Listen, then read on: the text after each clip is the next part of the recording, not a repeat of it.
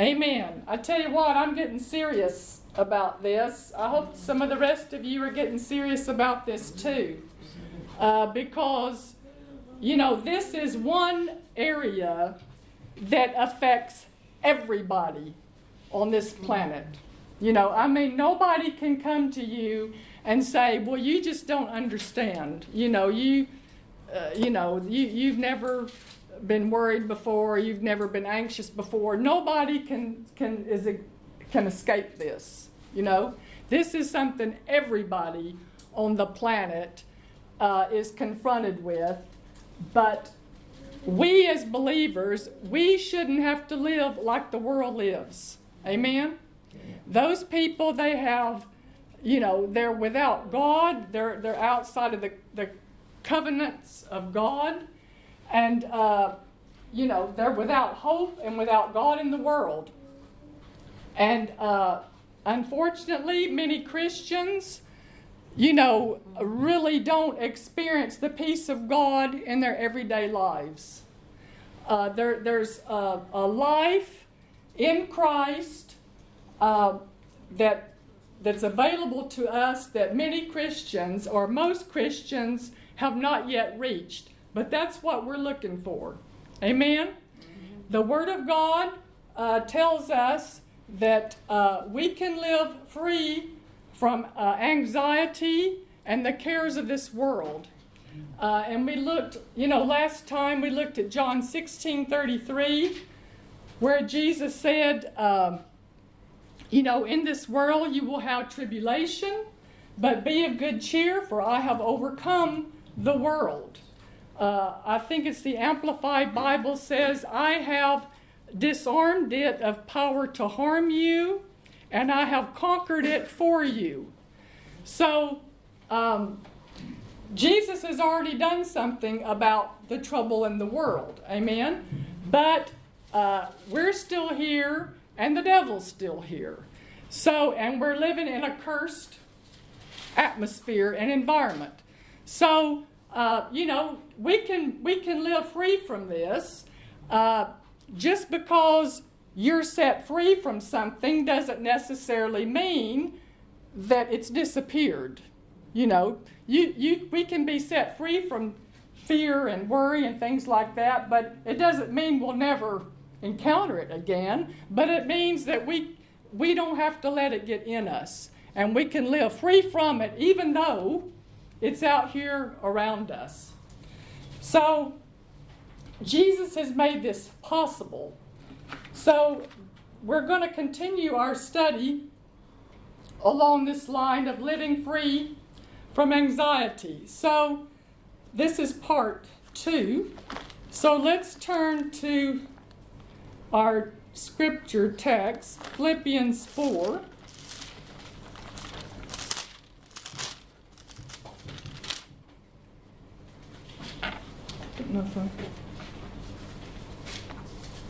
No, I didn't. Philippians 4,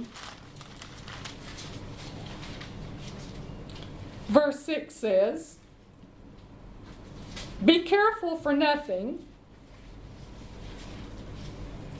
but in everything, by prayer and supplication with thanksgiving, let your requests be known unto God. And the peace of God, which passeth all understanding, shall keep your hearts and minds through Christ Jesus. Uh, the New American Standard says, Be anxious for nothing, but in everything by prayer and supplication with thanksgiving, let your requests be made known to God. And the peace of God, which surpasses all comprehension, will guard your hearts and your minds in Christ Jesus. Now let's turn over a few pages to 1 Peter 5. 1 Peter 5, verse 6. I'm going to read from the New American Standard. It says, Humble yourselves, therefore, under the mighty hand of God, that he may exalt you at the proper time casting all your anxiety upon him because He cares for you. Now, if you weren't here last time, um, this will mean a whole lot more to you if you go back and listen to the last session, part one. And I've got uh, a couple of CDs over here from part one last time.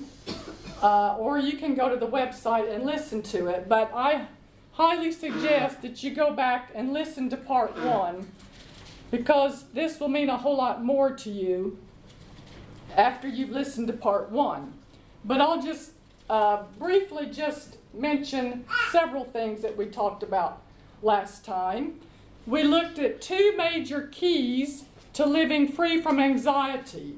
And these are two major keys that I want us to take away from this study. One is because we are in Christ, we do not have to let the cares and worries and anxieties of life get into our heart and our mind. Because we are in Christ, we don't have to let the cares and anxieties of life get into our heart and into our mind. We get to choose what we think about. We looked at Proverbs 15 15. It says, Heaviness in the heart of man maketh it stoop, but a good word maketh it glad. The Passion Translation says, Everything seems to go wrong when you feel weak and depressed. But when you choose to be cheerful, every day will bring you more and more joy and fullness. So we can choose to be cheerful and trust God, or we can choose to be worried and anxious and depressed and frustrated. Now, the unbelieving world out here, they have no access to the peace of God. They're looking for peace in um, uh, pills and drinks and yoga and mental activities and physical activities. Um, they're, they're looking into all these things, trying to find peace, meditation, and all these mind science activities. But the only true source of peace is in God. In Christ is the only source of true peace. The second major key to living free from anxiety is learning what is important in life and what is a total, complete waste of time to get upset about. Wow. Learning to recognize what is really important in life and what is a total waste of time, and I should just can this and not waste my time worrying about it. Let's say this together. Don't sweat the small stuff. One more time. Don't sweat the small stuff. Amen. Now, we looked at two indicators that uh, tell us that we're trusting God joy and peace. When you have joy and you have peace, you're in faith and you're trusting God. When you recognize you've lost your peace and your joy about something, then you've gotten out of faith and you've gotten over into worry and anxiety and fear and frustration and so forth. We looked at three causes of anxiety. One was thinking about the past or the future. Thinking about the past or the future. Dwelling on things in the past, probably that you cannot do, even do anything about. Dwelling on things in the future that haven't even happened yet. These are major causes of anxiety. And the reason the devil wants us to live in the past and dwell on something that we can't do anything about, or something in the future that hasn't even happened, is because he wants to rob us of our peace and joy today. He wants to rob us of the joy of our salvation today. So if, if, if something in the past, you can do something about it and you can make recompense for it, do it. But if you can't, bury it and let's, let's move on. Another cause of anxiety confrontations and conversations.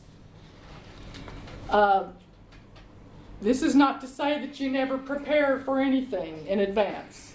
You know, if you're having a meeting with someone, uh, you know, or a business transaction, of course you prepare the best that you can. But uh, as far as trying to figure out and work out in your mind every possible scenario about the future, that's right there, that's a waste of time.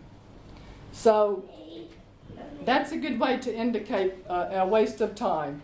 Uh, when you realize you're getting anxious and upset about something, pressures piling up on you, uh, it's, in, it's indication that you're trusting in yourself and your own ability instead of trusting the Holy Spirit to help you. Proverbs 3 5 says, Trust in the Lord with all your heart and lean not unto your own understanding. Uh, the message translation says, Trust God from the bottom of your heart. Don't try to figure out everything on your own. Don't try to figure out everything on your own. This is a major cause of anxiety, round and round and round and round. What am I going to do about this? Or, you know, what about that? What if this happens? What if, what if? The Living Bible says if you want favor with both God and man, and a reputation for good judgment and common sense, then trust the Lord completely. Don't ever trust yourself. Don't ever trust yourself. And we looked at a third cause of anxiety, which um, are duties and obligations. Duties and obligations, and we looked at the story of Mary and Martha, and uh, we saw, you know, where Jesus was coming to their house to have a meeting and teach the word, and Martha became very preoccupied with the food arrangements and what they were going to eat and so forth. And they, it just got bigger and bigger and bigger, and it got out of control, and she got overwhelmed with these food preparation. And she went to Jesus and she uh, tried to get Jesus to make Mary come help her. And Jesus said, One thing is needful. One thing is needful. And the one thing that was needful was to put the Word of God first. And he said, Mary has chosen the right thing. She has, she has put the word first priority. She has chosen the right thing.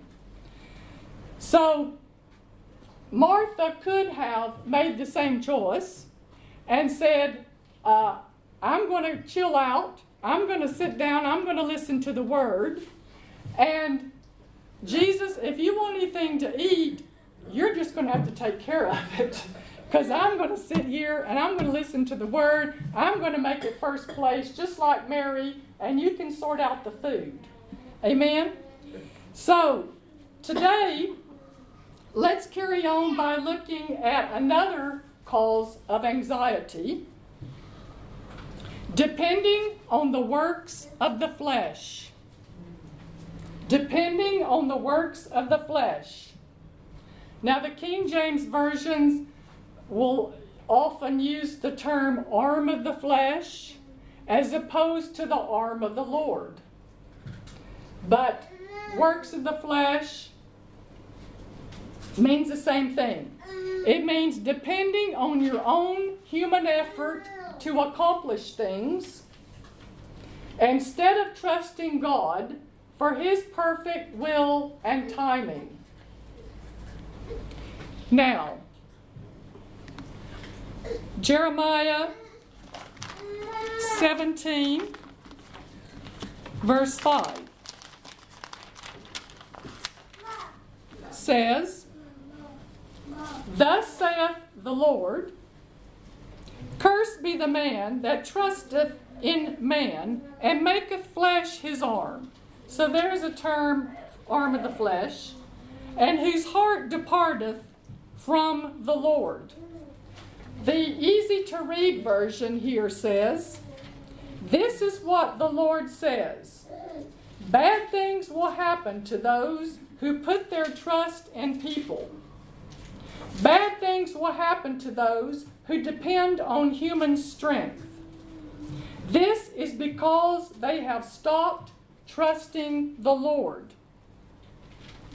A lot of confusion, frustration, and anxiety is created because people try to get God to work their plan. They get a plan and they want God to bless it and work it out the way they want it to happen and when they want it to happen instead of getting God's plan and sticking with God's plan. So, when you're not leaning on and trusting in God, you're leaning on and trusting in your own human ability and your own effort. And it's going to produce anxiety, and it's also going to create some more problems to deal with that you didn't even have to begin with. So sometimes the struggles and problems we face are not caused by the devil. Sometimes they're caused by us getting out in, in front of God and trying to accomplish things in our own way and our own ability. Let's say this together. I'm not smart enough to run my own life. Now, this is not to say that we're dumb, okay? We're not saying we're dumb. We're saying God sees the whole picture. He sees the end from the beginning. We just see right now, today. And God can see three years from now and 30 years from now. He sees the whole picture. And we just have to trust Him that He's got our best interest at heart and not try to get out in front of Him. God has a plan for every one of us. And we need to find out His plan and work His plan. And this is the way Jesus lived. He found out what the plan was from God, and then He carried out the plan as He got it from God. He found out from God what to say and do, and then He went and said and did it. That's the way He lived.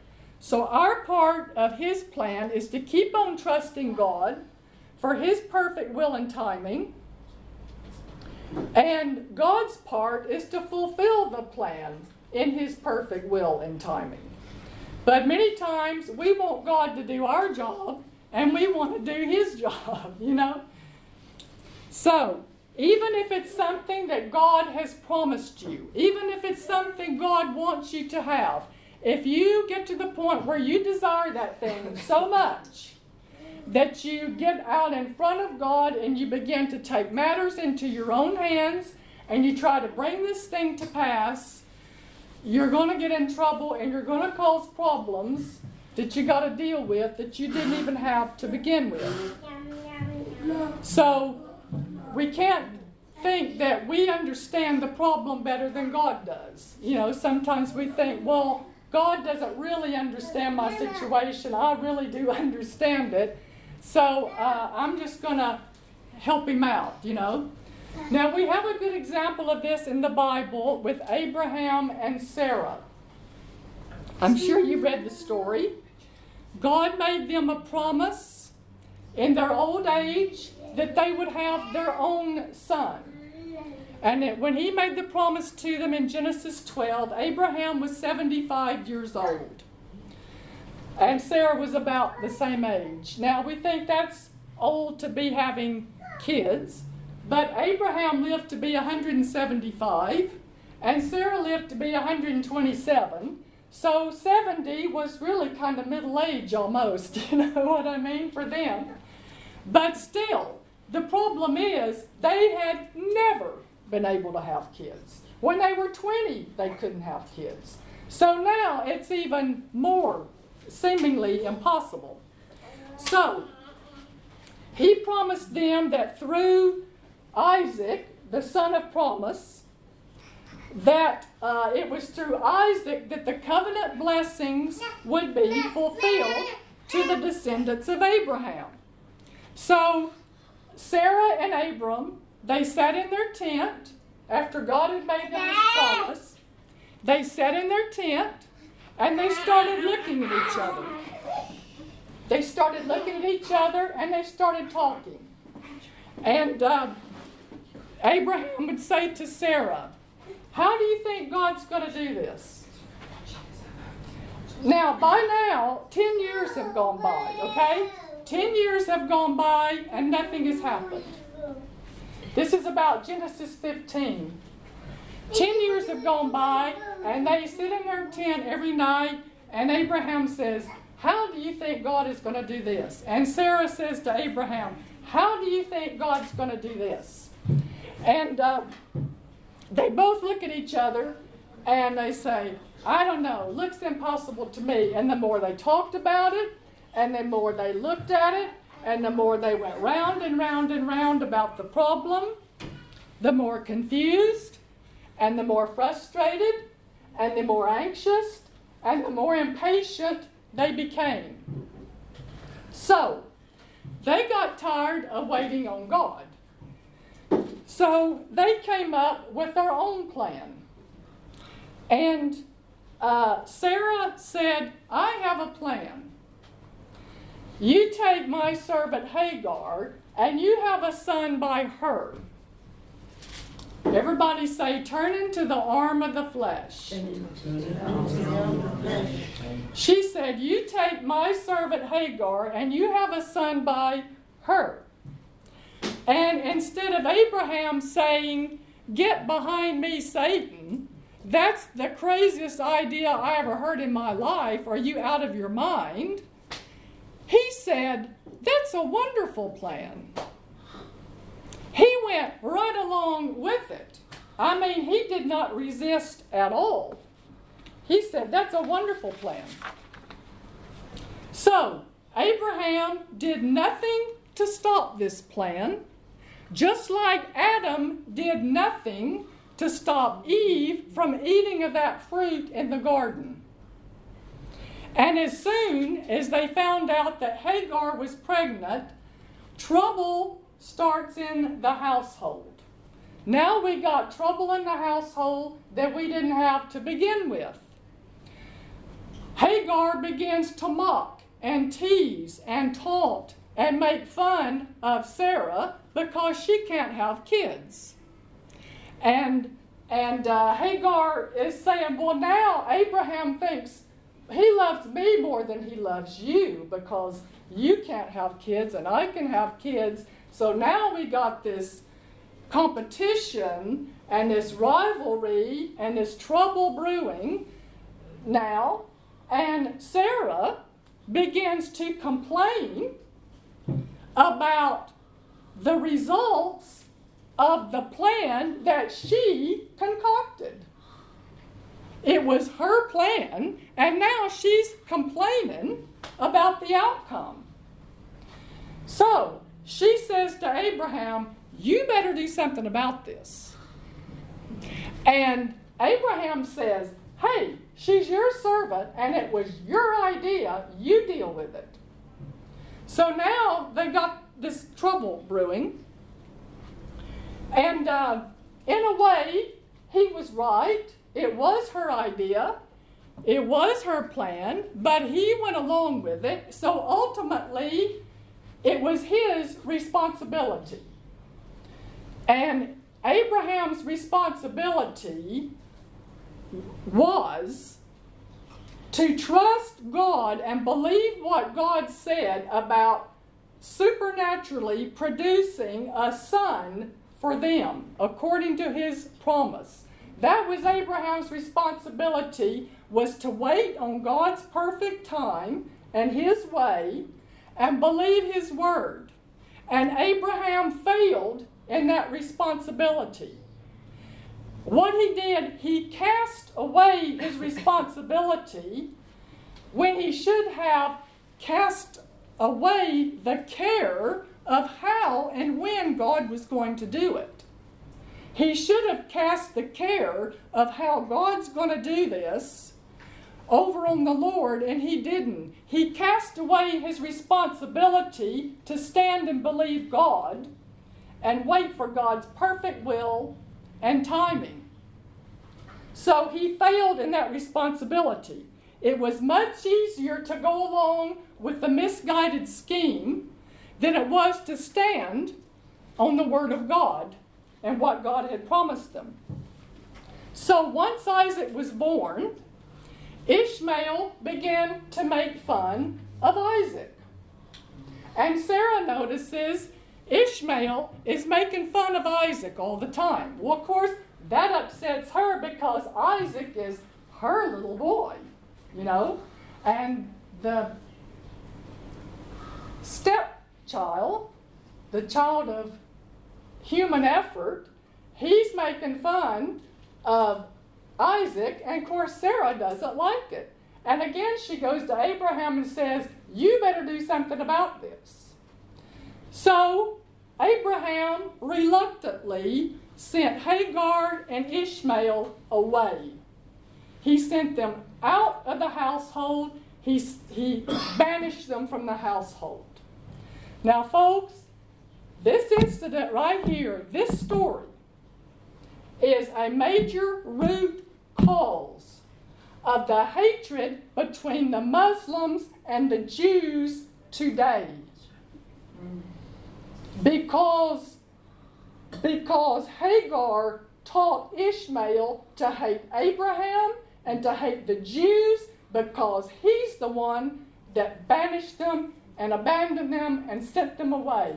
And folks, this hatred, this is how deep this hatred runs. 4,000 years later, we are still living in the midst of this hatred.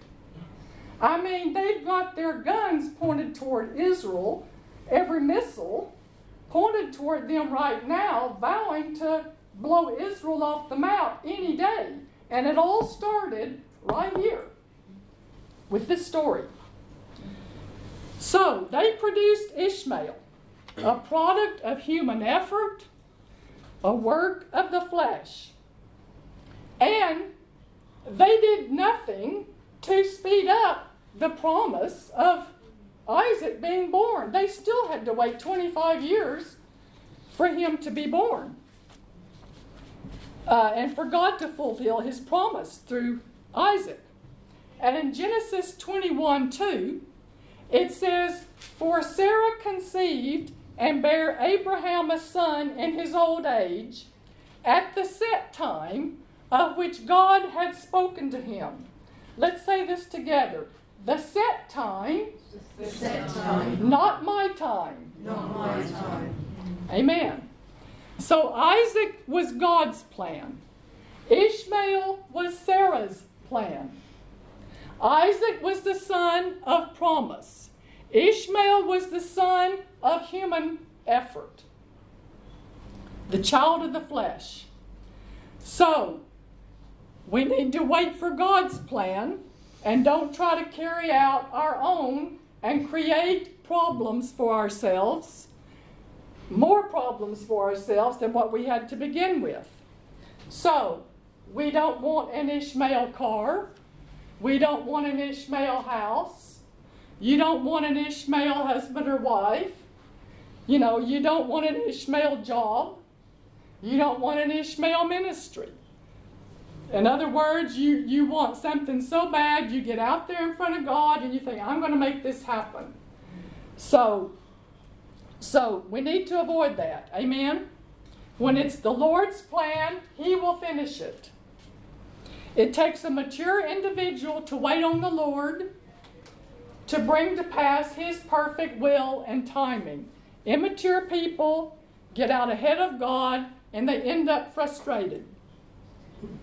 So here's a great stress reliever Lord, I don't know what to do about this. If you want me to do something, show me. If you don't show me, then I'm not going to turn to the works of the flesh. I'm not going to turn to my own human effort to try to make this happen. I'm going to wait on you. I'm going to enjoy my life, and you can work out the problem. Amen? Now that's casting your care over on the Lord.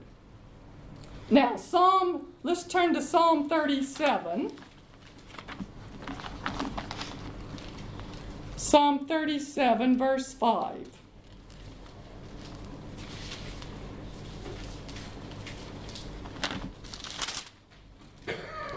says, Commit thy way unto the Lord, trust also in him, and he shall bring it to pass.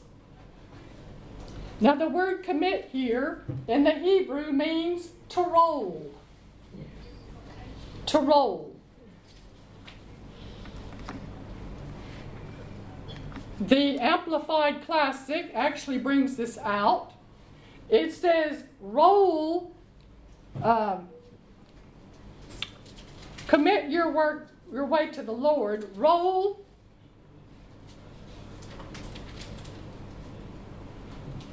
Sorry, I'm on the wrong scripture. That's okay. I'm ahead. I think I forgot to make a slide for this. Sorry. Uh, the Amplified Classic says, Commit your way to the Lord, roll and repose each care of your load on Him. Trust lean on, rely on, and be confident also in Him, and He will bring it to pass.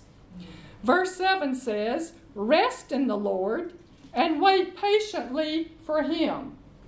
Fret not thyself because of him who prospereth in his way, because of the man who bringeth wicked devices to pass. The Amplified translation of this verse says, Be still before the Lord, wait patiently for him, and entrust yourself to him.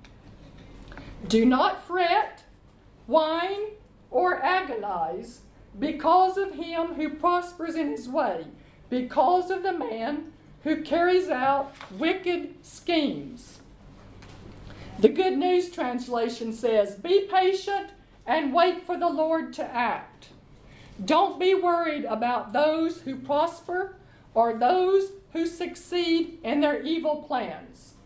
This is how we stay free from worry and anxious cares. Now you'll notice in these script in these verses the word rest. Be still.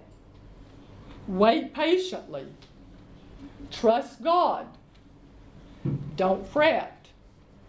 Let's say that out loud together. Rest. Be, still. Be still. Wait patiently. Wait patiently. Trust God.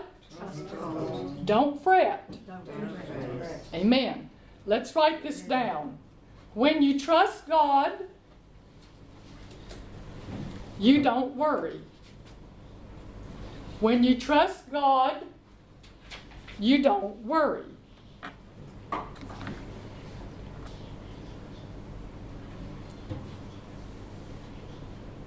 Proverbs 16:3 commit. That's the word Hebrew word roll again. Commit thy works unto the Lord and thy faults shall be established. The amplified classic says roll your works upon the Lord. Commit and trust them wholly to him. He will cause your thoughts to become agreeable to his will and so shall your plans be established and succeed. I read another um, translation of roll as well. It was slam. Oh, Mm. good. I like that word. that sounds violent, and we may get into that maybe next time.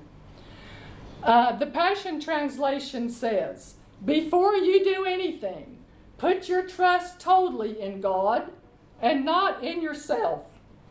Then every plan you make will succeed. Isaiah 26 3. This is a good one. Thou wilt keep him in perfect peace, whose mind is stayed on thee, because he trusteth in thee.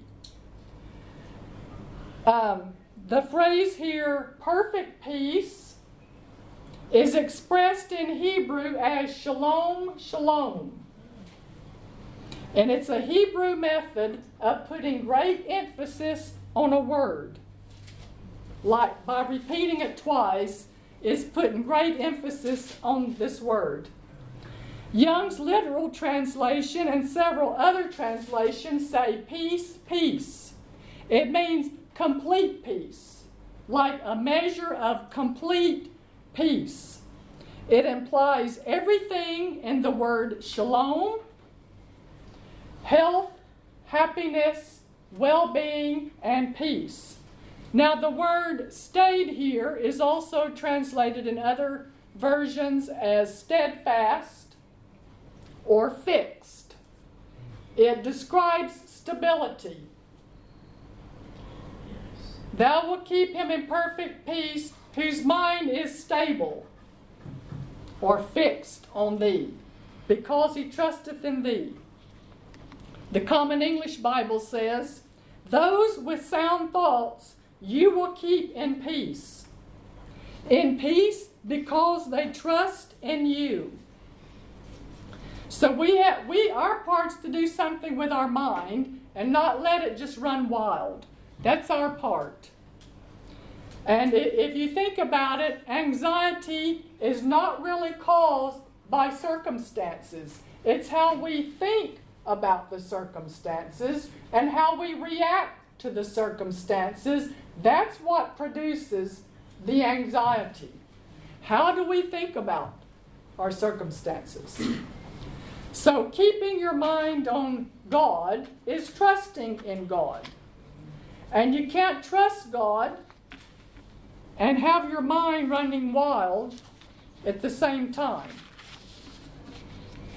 And God's part is to keep us in an atmosphere and environment of complete peace right here and now. Now let's turn over to John 14.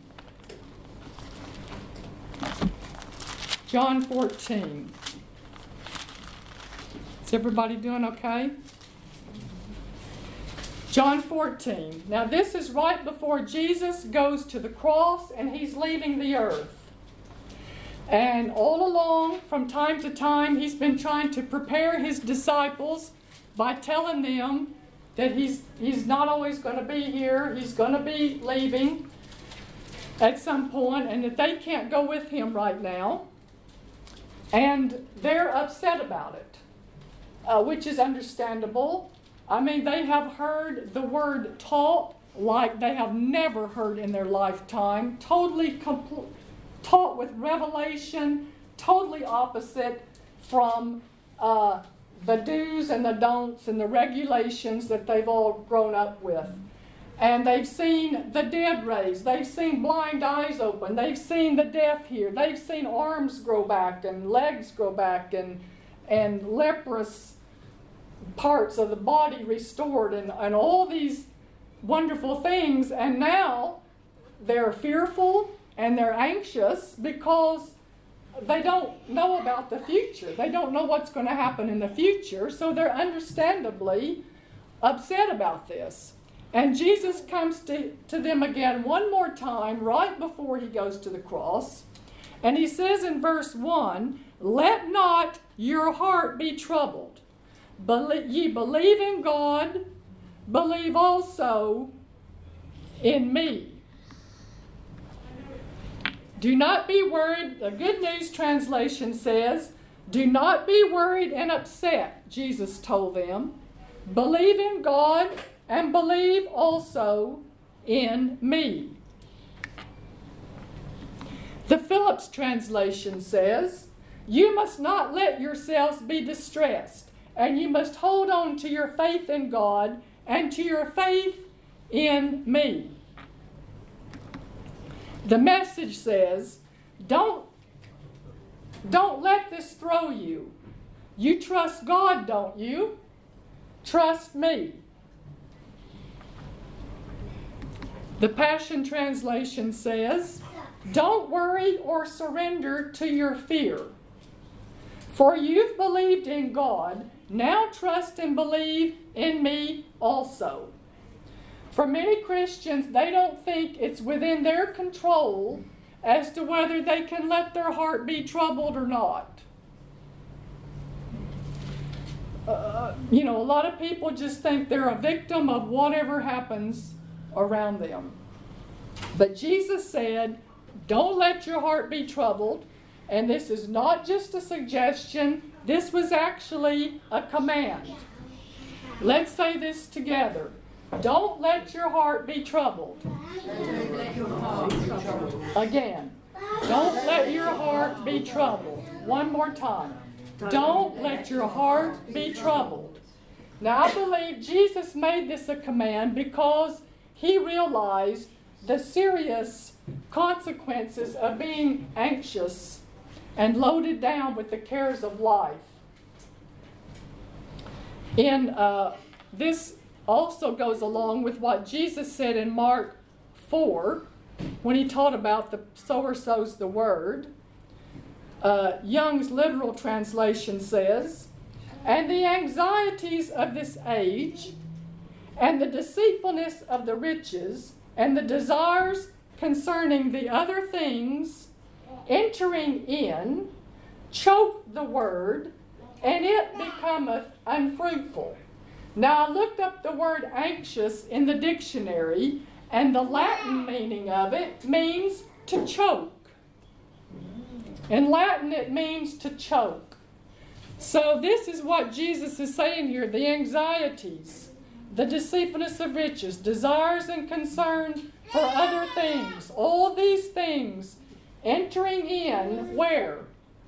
Entering in your heart and your mind, they choke the word. This is one of the devil's strategies for choking the word in your life is to get is to is to pile up, you know. He, he, he works on the pile up method, you know. When you catch yourself being overwhelmed and and you begin to tense up and you begin to get under pressure about things and you're you get anxious because all these things are piling up and all these timelines or whatever are piling up on you. I can guarantee you when you get that point your word level has dropped off. That's a good sign that your word level has gotten low. And you got to get that word level back up and that's really what jesus is talking about here these things start piling on and they start choking the word out. And then you realize, well, you know, it's really been a week since I even looked at my Bible or listened to a podcast or CD or whatever. And in the meantime, all this stuff's been coming at you, and your word level starts getting low, and you start tensing up, and these things start getting on top of you. You know what I'm talking about, don't you? Okay. The Passion Translation says, But they allow the cares of this life and the seduction of wealth and the desires for other things to crowd out and choke the word so that it produces nothing. Who allows it? They allow it. We allow it. We allow them to enter in. Now, many Christians will say, well, I just can't stop it. Well, Jesus said, Stop letting your heart be troubled. So it must be within our control to stop it.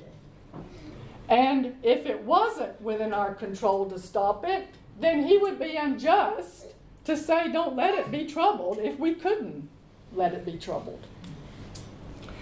So, on the one hand, if you believe that you can't stop worrying, in a way, you can't. if you think I can't stop, then you can't. But Jesus did not expect us to do it in our own ability. He goes on in uh, he goes on in John 14 here, uh, and he goes on by telling them, "I am not going to abandon you. I'm not going to leave you alone just because I'm physically leaving. I'm, I'm not going to leave you alone. I'm going to send you another comforter and another helper. And He will not just be with you, He will be in you. And this word, another, where He says another comforter, I think over in verse 16, I shall give you another comforter. That word another is the Greek word allos, and it means another one just like me. I'm going to send another one just like me, and he's going to live in you. And verse 27 says, Peace I leave with you, my peace I give unto you, not as the world giveth, give I unto you. He says, My peace I give you. We don't even have to pray for peace, it's already on the inside of us. It's a, we've got it. amen. Yeah, we got it. We got it. It's a fruit of the Holy Spirit. Amen.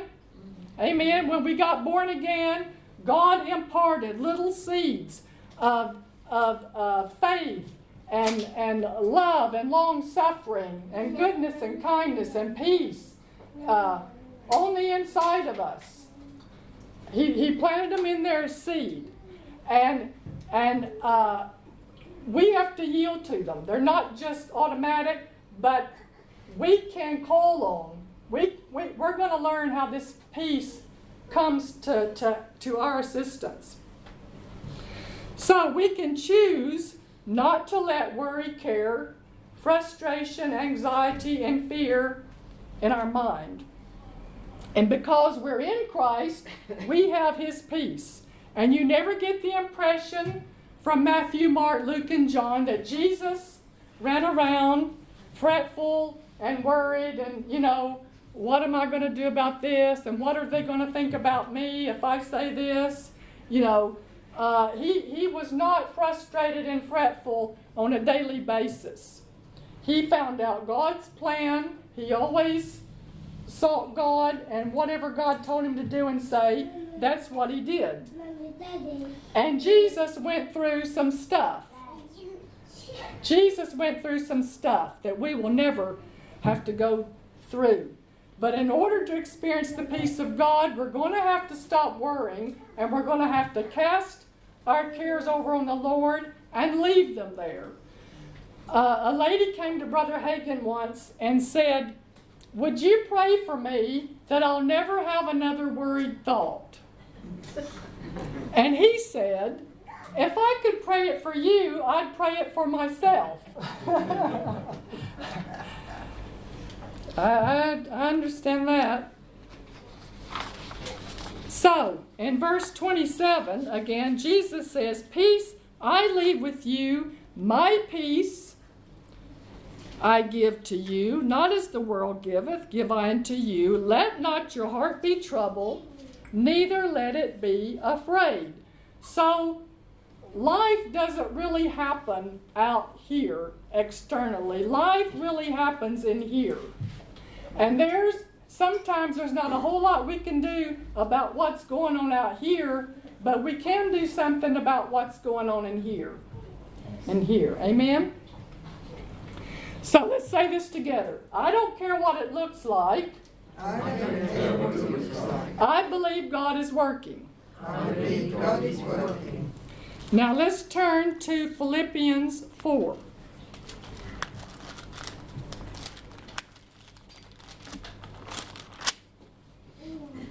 This is one of our uh, scripture texts that we started out with.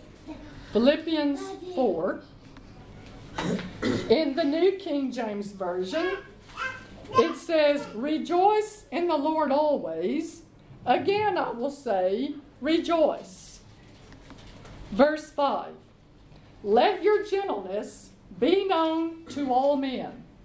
The Lord is at hand. Now, the King James Version says, uh, Let your moderation be known to all men. Now, the word moderation here is not really a very good, it doesn't really convey uh, the meaning here very well. The word gentleness is a much better translation. It describes someone who is forbearing and considerate, and it's the opposite of harsh and abrasive and sarcastic. Uh, the Geneva translation says, Let your patient mind be known unto all men. The good news says, Show a gentle attitude toward everyone. This describes somebody who's easy to get along with. And when you're anxious and you're scared and you're worried and you're frustrated, you're not very easy to get along with.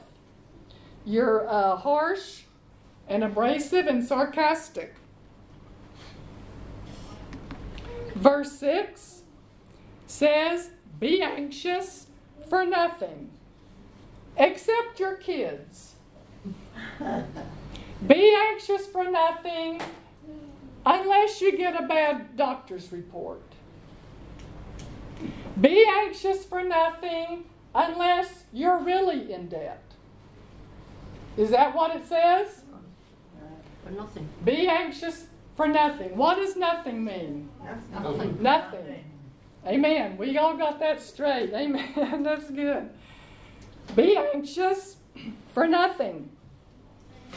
Let's say this again. I don't care what it looks like. I don't I believe God's working in my life right now. Amen. Amen. Uh, I didn't finish that. I didn't finish that previous verse. Be anxious for nothing. Um, let me find my place here. But in everything, by prayer and supplication with thanksgiving, let your requests be known to God. Now, this is verse, we're still on verse 6. Um, notice the words nothing and everything. Nothing and everything.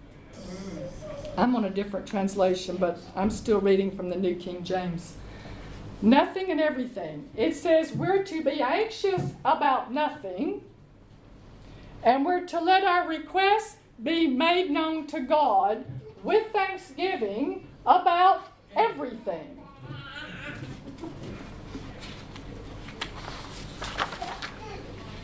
Now, the word, depending on what version you have, the word careful or anxious, whatever version, the word careful or anxious here um, is the Greek word that's also translated worry in Matthew 6 when Jesus talks about worry. And we're not going to get there today. I think we'll talk about that next time. But it's they're all the same Greek word, and it means to divide in parts. To divide in parts. Now, the word suggests a distraction, a preoccupation with things, causing anxiety, stress, and pressure. And this translation in the Passion translation brings this out. It says, Don't be pulled in different directions or worried about a thing. Be saturated in prayer throughout each day, offering your faithful requests before God with overflowing gratitude. Tell Him every detail of your life. Uh, God's Word translation, verse 6 says, Never worry about anything, but in every situation, let God know what you need and prayers and requests with thanks while thanks while giving thanks, not while complaining. while giving thanks, not while complaining. I threw that in, the not while complaining. The uh, New American Bible Revised says, have no anxiety at all. The message says, don't fret or worry. Instead of worrying, pray. Let petitions and praises shape your worries into prayers, letting God know your concerns. Before you know it, a sense of God's wholeness, everything coming together for good, will come and settle you down. It's wonderful what happens when Christ displaces worry at the center of your life. Now, these are commands, not just suggestions. This is the way people who walk by faith should be living worry free, care free, fear free, anxiety free. Amen? Verse 7 in the God's Word translation says, Then God's peace, which goes beyond anything we can imagine, will guard your thoughts and emotions through Christ Jesus. Now, this, depending on what translation you have, it uses the word guard or keep. And uh, this is a military term that pictures a guard standing entry to keep out intruders. A guard standing in, uh, a guard standing to protect against intruders. That's what, what the word guard here means. The Living Bible says if you do this, you will experience God's peace, which is far more wonderful than the human mind can understand. His peace will keep your thoughts and your hearts quiet and at rest as you trust in Christ Jesus. Now, if somebody says, Yeah, but you don't understand, and yeah, but I've got this going on, that's leaning to your own understanding. You can't trust God and lean on your own understanding at the same time. So the peace of God will rise up and it will transcend. It will transcend your human understanding and it will guard your heart and mind and protect you from the enemy of anxiety. And this will be a witness to other people. This will really be a witness to other people.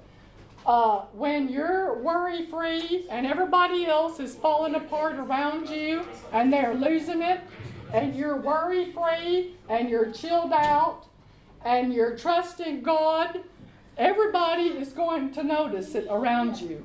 And this will be a part of your witness. People around you are going to want to know why, how can you be so calm and, and so peaceful when everybody else around you is, is falling apart? So if we wring our hands and we fall apart like everybody else that, that doesn't know God, what kind of a witness is that? We're, we're supposed to be living different. Now let's look at verse 8. Finally, brethren, whatsoever things are true, whatsoever things are honest, whatsoever things are just, whatsoever things are pure, whatsoever things are lovely, whatsoever things are of good report, if there be any virtue, and if there be any praise, think on these things. Now, notice in verse 8, Paul connects what we think about with the peace of God in verse 7. He connects the peace of God in verse 7 with what we think about in verse 8.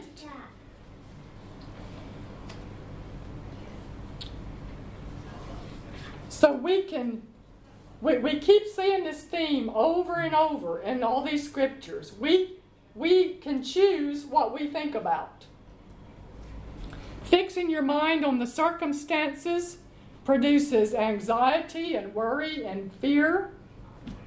And fixing your mind on the promises of God and trusting Him produces the peace of God. Now, this word, um, this word, good report in the King James, means a well saying. You could say like a praise report. A well saying. And it includes the avoidance of words of ill omen. In other words, negative. It, it, it's, it, it's not, not, not anything negative or ill omen. The complete Jewish Bible says, in conclusion, brothers, focus your thoughts on what is true, noble, righteous, pure, lovable, or admirable, on some virtue or on something praiseworthy. The Living Bible. Fix your thoughts on what is true and good and right. Think about things that are pure and lovely and dwell on the fine good things in others. Think about all you can praise God for and be glad about. the Phillips translation says, Fix your mind on these. So we keep getting these words focus, fix your thoughts and your minds on these things. Now, the Old Testament counterpart to Philippians 4 8 is Proverbs 4 20 to 22. My son, attend to my words, incline thine ear unto my sayings. Let them not depart from thy eyes, keep them in the midst of thine heart, for they are life unto those that find them, and health to all their flesh. So you go to the Word of God and you find a promise that covers your situation. Now, in some Bibles, mine has a small concordance at the back. Not all Bibles do, but a lot of Bibles they have a small concordance at the back according to subject or word. And you can go to the back of your Bible and you can find the subject that your area that you need to focus on, and you find scriptures there where this word is used in the Bible. And if you get a really proper concordance like Strong's or Young's, it's got every word in the Bible and every verse of Scripture in the Bible where that Scripture is used. So you you take a promise, you find you don't have to, don't get overwhelmed, but just find a promise that fits your situation, and you begin to fix your mind on it. And you open up the Bible to it, and you fix your eyes on it, and you begin to read it and you begin to think about it and you begin to apply it to your situation. And the word medit this is meditating on the word of God. You're thinking about it, you're dwelling on it, just like you would do on the circumstances or the problem that creates worry and anxiety. You take the same process and instead of thinking about the problem, you go to the Word and you start thinking about the answer by putting your eyes on it. And the word meditate also means to mutter, to mutter to yourself. So, you know, if you're at work or somewhere, you can just quietly, uh, just below your breath, you can speak, you can read it out loud, you can speak it out loud, just loud enough that you can hear yourself. This is how you meditate on the Word and it uh, disciplines your mind and it keeps your mind from veering off on the wrong thoughts. And this is another way, a major way, you can live free from anxiety and not let these cares and worries enter in and not let your heart be troubled. So, the bottom line here is controlling what you think about. Now, when any thoughts come into your mind that don't meet the criteria on this list, whatever's good, pure, you know, true, honest, pure, lovely, good report, if they don't uh, agree with this list, when they approach your mind, the peace of God will rise up on the inside of you and say, No entry. You can't come in. That peace of God, we said, it stands like a guard and it'll keep the enemy, thoughts of the enemy out. If you've ever seen a war film, I know Frank and uh, Peter served in the military. I don't, I guess, uh, maybe it's just in the movies. I don't know if they do this in real life or not. But when they would send out uh, a scout to scout the enemy, and, they, and the scout would come back, they would have to give a password to get back in the camp. Because otherwise, they hear somebody rattling around out there in the bushes. They don't know if it's our guy or the enemy. So, you have to, the, the, when they hear the bushes rattling out there, the guard is standing there at the camp and he says, Who goes there? And the, the scout gives the password. And if it's the right password, he knows this is friendly and he lets him in the camp. So, this list, this list, whatever's good, a true, honest, pure, lovely, good report, this is our list of fault passwords. And and when these whatever's true, noble, just, good report, when this thought comes, the peace of God will rise up on the inside of you and say, Who goes there? And if it's good, pure, perfect, lovely, good report, the peace of God will say, Yeah, come on in. Yeah, we, we, we'll, that, we, we accept that thought. But if the past, if you have a fault, what are we going to do about this?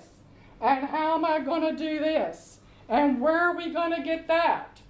The peace of God will rise up and say, No, that's not the password. Entry denied. You can't come in. So that's the way it works. Amen? This is the way the peace of God will guard your heart. Now, that will eliminate a lot of things that you can think about, won't it? this list right here will eliminate a lot of things that you can think about. So, we're not denying that these things exist. We've heard them, we've seen them, we've felt them. But that's that's it. That's enough. Don't continue to think about it, talk about it, look at it. When you realize that your mind is drifting off and it's getting over into these areas, get the remote and change the channel. Amen? Turn off the worry channel and turn on the word channel or turn on the praise channel or turn on the thanksgiving channel. Amen? Because if we keep our hearts and minds on the Lord, He will keep us in perfect peace. So if we're not in peace, we're thinking about something that's not on this list. Amen? Verse 9 says, Those things which you have learned and received and heard and saw in me, these do, and the God of peace will be with you. Notice the words, these do. These do, and the God of peace will be with you. Having the peace of God rise up inside you is dependent on doing what the Word says. So, what we have to be doers of the Word and not just forgetful hearers. We can't just come in and say, well, that was good, and the coffee was good, and it was good to see everybody, and just go out and, and just take up where we left off, the same old, same old. Nothing's going to change. And the Word of God is supposed to be changing us. Amen? Hallelujah. I'm, I'm getting serious about this. I am not going to live my life in fear.